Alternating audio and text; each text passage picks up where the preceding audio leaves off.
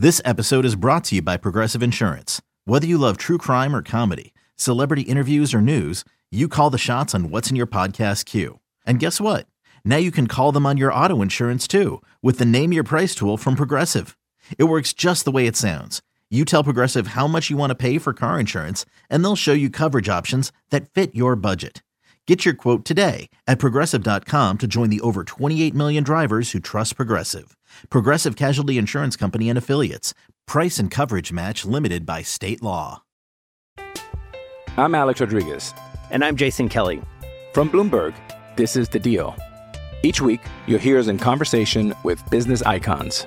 This show will explore deal-making across sports, media, and entertainment. That is a harsh lesson in business. Sports is not as simple as bringing a bunch of big names together. I didn't want to do another stomp you out speech. It opened up so many more doors. The show is called The Deal. Listen to The Deal. Listen to The Deal on Spotify. What does motion sound like? With Kizikan's free shoes, it sounds a little something like this. Experience the magic of motion. Get a free pair of socks with your first order at kizik.com/socks. In this town, there is no off-season. The news never stops, and neither do we. It's always game day in Cleveland with Andy Baskin and Daryl Ryder. It is always game day in Cleveland. He's Daryl Ryder. We are brought to you by Smiley One and Bryant, Northeast Ohio's premier heating and cooling systems. Daryl, as we get closer to Sunday and the Browns battle with the Rams on Sunday afternoon, it looks like all signs are pointing towards Joe Flacco having an influence in this game. Well, does that sound fair? Especially knowing what's going on with Dorian Thompson-Robinson and concussion protocol. Yeah, we don't know who the starting quarterback is going to be this week, which is fantastic. We've said this about 150 times since 1999 when it comes to the starting quarterback. Oh, I thought you were going to say we've been saying that since 150 times since the beginning of the season. Oh, well, since Kevin Stefanski took over, it's about 50 times. I don't know. Alex Van Pelt said on Thursday that on a scale of 1 to 5, arm strength, Flacco's a 5. Everyone's really excited about his arm strength, and if I had $1 for every time I heard that, so I can't make too much of that because that just seems to be like the standard statement. Arm strength is great. You know what I mean? Like I can't make much of it. So, but yeah, this will be the second time since 1999 if Flacco starts that the Browns have had to use 4 starting quarterbacks in a season. This is already the 10th time since 1999 as I pull up my Cleveland Browns bleep sheet. Here it is on my iPad. It has all the starting quarterback statistics since 1999. Wow. That looks like an Our Lads depth chart. Well, yeah, because I got tired of looking this crap up every year. Every week? Yeah. I mean, so what happened was I started this about 10 years ago because I just got tired of looking up the quarterback stuff and the coaching stuff, you know, every year and multiple times every year. So I came up with my own Browns bleep sheet of quarterback and coaching statistics. So Joe Flacco will be starter number 37 since 1999. He'll be the 4th starter this season. I'm going to see how good you are. And no Googling right now, Andy. Okay. And no checking my X feed either, because I just realized I posted this on X. Can you name the year that the Browns started 4 quarterbacks, and can you give me the 4 quarterback names?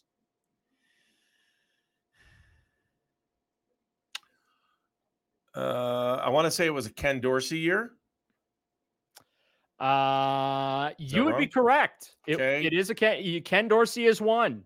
Bruce Gradkowski was probably the last quarterback. Boom! You're hot. You're hot right now. I'm trying to remember who the starting quarterback was at the beginning of the year, though. That's the problem. Was it Brian Hoyer? I don't. Think a former Browns first-round pick. Oh, Brandon Weeden? They traded for him. For quarterback? Yeah. Gave up a first-round pick. It wasn't Baker. 22nd overall. 26. Brady Quinn. Brady Quinn. Yes, the trust fund kid. Yes. And then can you give me the fourth? You got three of the four. Give me the four. So this is an easy one. Two from Ohio. He had one good season and made the Pro Bowl. He's the only Browns quarterback since 99. Look, he's tall, dude. Yes, he is tall. It's not Brandon Weeden. It's I'm looking at him. It's he's not the guy that Weeden got caught underneath the flag, right? Correct. It was his initials. Oh my God, Derek Anderson. Yes. Yes. Now, can you get okay? So you got we walked you through the four quarterbacks. Now, can you tell me the year now? I know you were going to ask me the year. 7. All right, I'm going to give you a hint. Okay. Well, you know, kids will be kids. I'm Alex Rodriguez, and I'm Jason Kelly from Bloomberg. This is The Deal. Each week, you'll hear us in conversation with business icons. This show will explore deal-making across sports, media, and entertainment. That is a harsh lesson in business. Sports is not as simple as bringing a bunch of big names together. I didn't want to do another stomp you out speech. It opened up so many more doors. The show is called The Deal. Listen to The Deal. Listen to The Deal on Spotify. Oh, come on. This is a layup. That's not... That was said by the head coach in training camp. It's one of the famous quotes since 1999. Kids will be kids. I don't give me the year. I'm done playing. 2008. That was after Braylon Edwards. I said 7. Braylon Edwards got stepped on in training camp. Remember that? And hurt his foot, and that started the spiral of hell.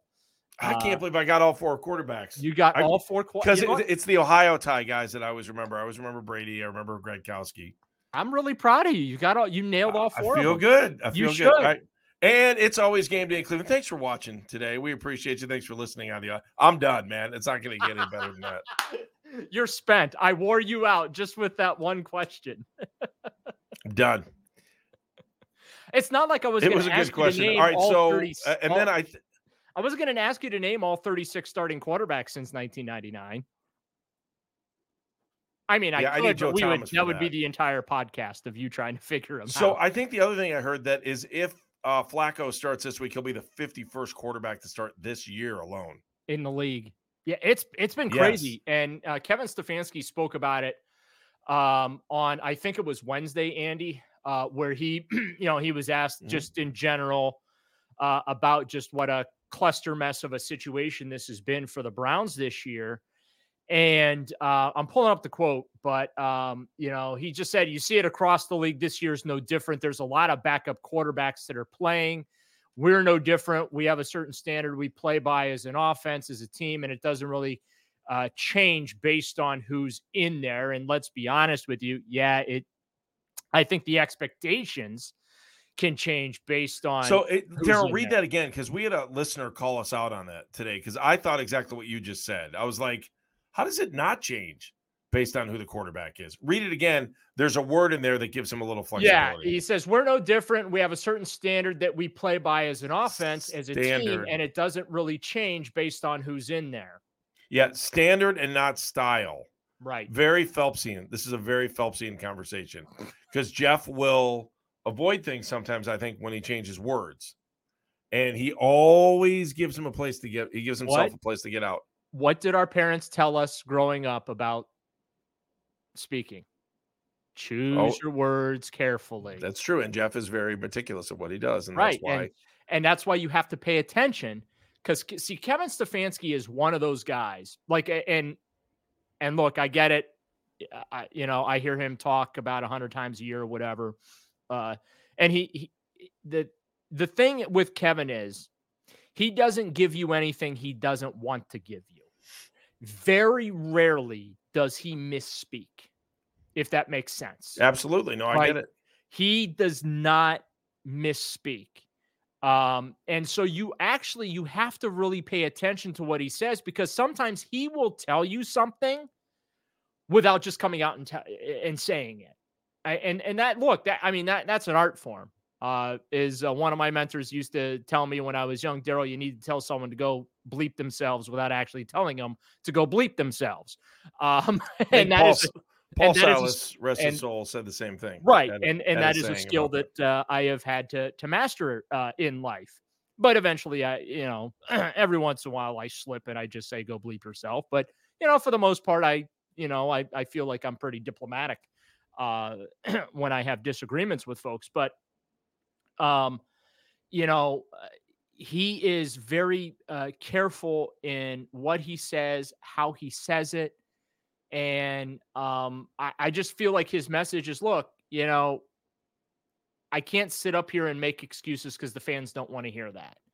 But the excuses really are real. Like, and you had asked me on the show about, you know, Kevin and the hot seat and things like that.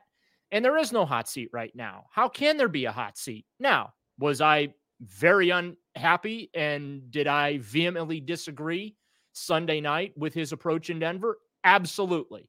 And I didn't hold back. Do I disagree with some of his play calls from time to time? Absolutely.